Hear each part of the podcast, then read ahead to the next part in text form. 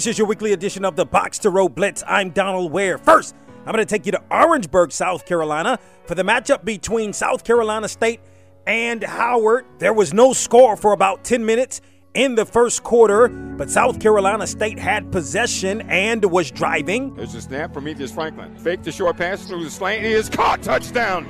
Jordan Smith on the slant. What a throw from Prometheus Franklin from 23 yards out. The Bulldogs are on the board. And the Bulldogs led 7 to nothing, but on the ensuing possession, the Bison would answer. Quinton Williams wants to hurry, gives it to Hunter again. Over the left side, goes into the end zone for the score. Jarrett Hunter from 7 yards out, and we were tied at 7 apiece.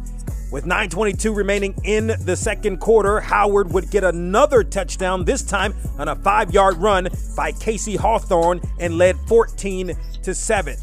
Then, inside of two minutes remaining in the second quarter, Howard would add more. Comes pressure. Williams flips it out. Going to be going to be offsides on South Carolina State and a touchdown, touchdown for Howard as Williams completes the pass to Jarrett Hunter for the score. Ernest Robinson and Bill Hamilton on the Bulldogs Football Radio Network.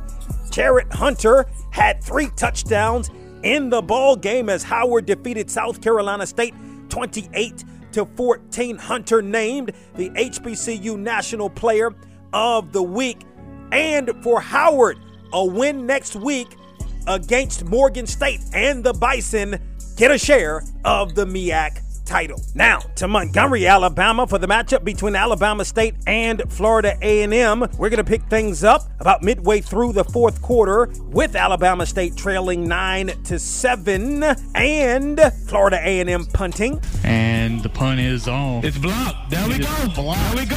Here goes ASU. Defense, defense. Into the end zone. Defense. Phillips on the blocked punt gets into the end zone. Alabama State with the block punt returned 50 yards for a touchdown, and the Hornets had the 14 to 9 lead. Florida A&M would come right back.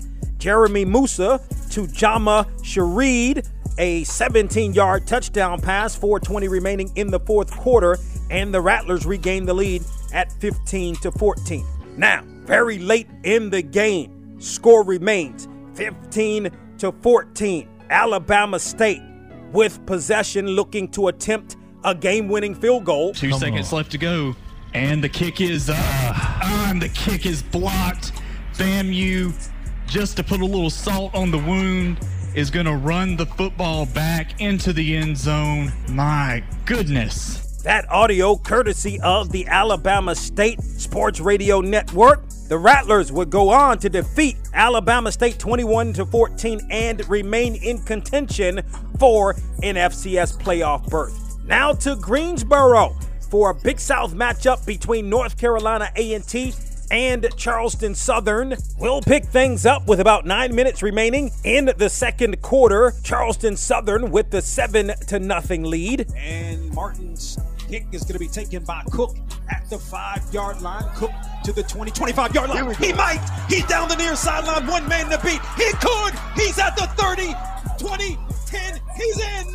Touchdown, Aggies. Tamon Cook's 95 yard kickoff return tied the game at seven apiece. Charleston Southern would get a 22 yard field goal with 10.53 remaining in the third to take the 10 to 7 lead. Then on the ensuing possession, A&T driving at the goal line. Power to the left. The give is to Tuten. Tuten is in. Touchdown Aggies. Two yard run for Bhayshul Tuten and the Aggies have their first lead of the ball game. Yours truly on the Aggie Sports Radio Network. The Aggies would go on to defeat Charleston Southern 20 to 10. Seventh straight win for the Aggies sets up Saturday's Big South Championship game at Gardner Webb. And in Charlotte. See if Carolina tries to blitz here.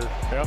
Snap. Mariota looks left. Going to launch for the end zone. Wide open. Hodge. Touchdown Atlanta. Former Prairie View A&M star KhaDarel Hodge with his first touchdown reception of his career, but the Falcons fell to the Panthers 25 to 15. Box to Row, the radio show, airs weekly on radio stations across the country, as well as on ESPNU Radio on SiriusXM. To listen to the show or for more information, log on to boxtorow.com.